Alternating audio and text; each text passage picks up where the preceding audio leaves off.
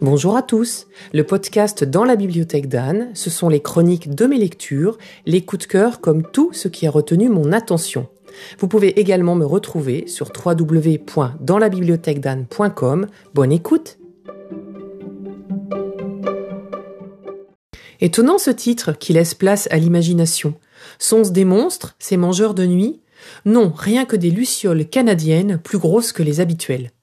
C'est une des histoires et contes naturels qui parsèment ce roman, offert dans le cadre du jury Magasin U Livre de Poche, dont je fais partie cette année. L'autrice française a réussi à me mettre dans l'ambiance nature writing, ce style propre aux grands auteurs américains, plein de belles descriptions d'une nature authentique et riche.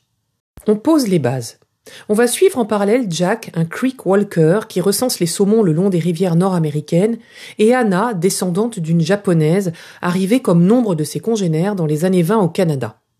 Anna, on le comprend dès le début, va être blessée dans le périmètre de la maison de Jack par un ours blanc, animal qui n'est pas du tout censé descendre jusqu'en territoire de Colombie-Britannique. Jack, poussé par le médecin local, va recueillir cette jeune femme chez lui, même s'il n'en a pas du tout envie, étant un grand solitaire, et l'autrice en profite pour nous raconter leur histoire à tous les deux.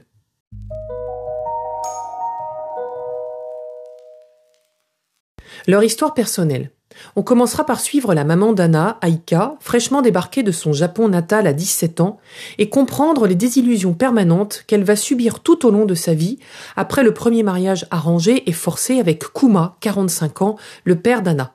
Cette dernière l'aimera pourtant tendrement, un peu poète, il lui raconte des histoires régulièrement. Aïka va subir de plein fouet le racisme ordinaire au quotidien, être envoyée dans des camps où seront parqués tous les Japonais ensemble, devra passer d'un quartier à l'autre en fonction de l'histoire avec un grand H, une histoire difficile et lourde, trop pour une jeune femme d'hier comme d'aujourd'hui. Jack, lui, qui fait partie d'une famille recomposée, se sent responsable de la mort probable de son jeune demi-frère Mark, propulsé au combat pendant la Seconde Guerre mondiale. Ce dernier, né d'une mère d'origine autochtone, a été envoyé de force à l'école pendant des années et donc éloigné de sa famille par un gouvernement qui voulait abolir toutes les différences. Et puis, il y a Eugène et Larry, les frères Davis, à l'enfance violente et difficile, qui vont se mettre régulièrement en travers de la route de Jack et Dana. On fait en lisant des allers-retours entre l'histoire des parents de Hannah, son histoire actuelle en 1956 et la décennie précédente où elle a fait connaissance de Jack.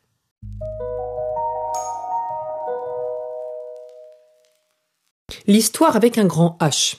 Je ne connaissais absolument pas l'histoire des immigrés japonais au Canada. Marie Charelle m'a tout appris.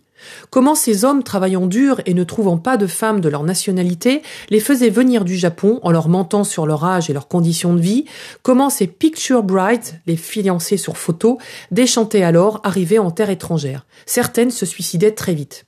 Comment ces Japonais, nommés les Issei, étaient ostracisés à cette époque-là, il y avait déjà des émeutes anti-japonais au Canada en 1907, comment leurs descendants, les Nisei, qui se sentaient pourtant canadiens, ont peiné à trouver leur place? Je me rends compte que partout dans le monde c'est la même histoire.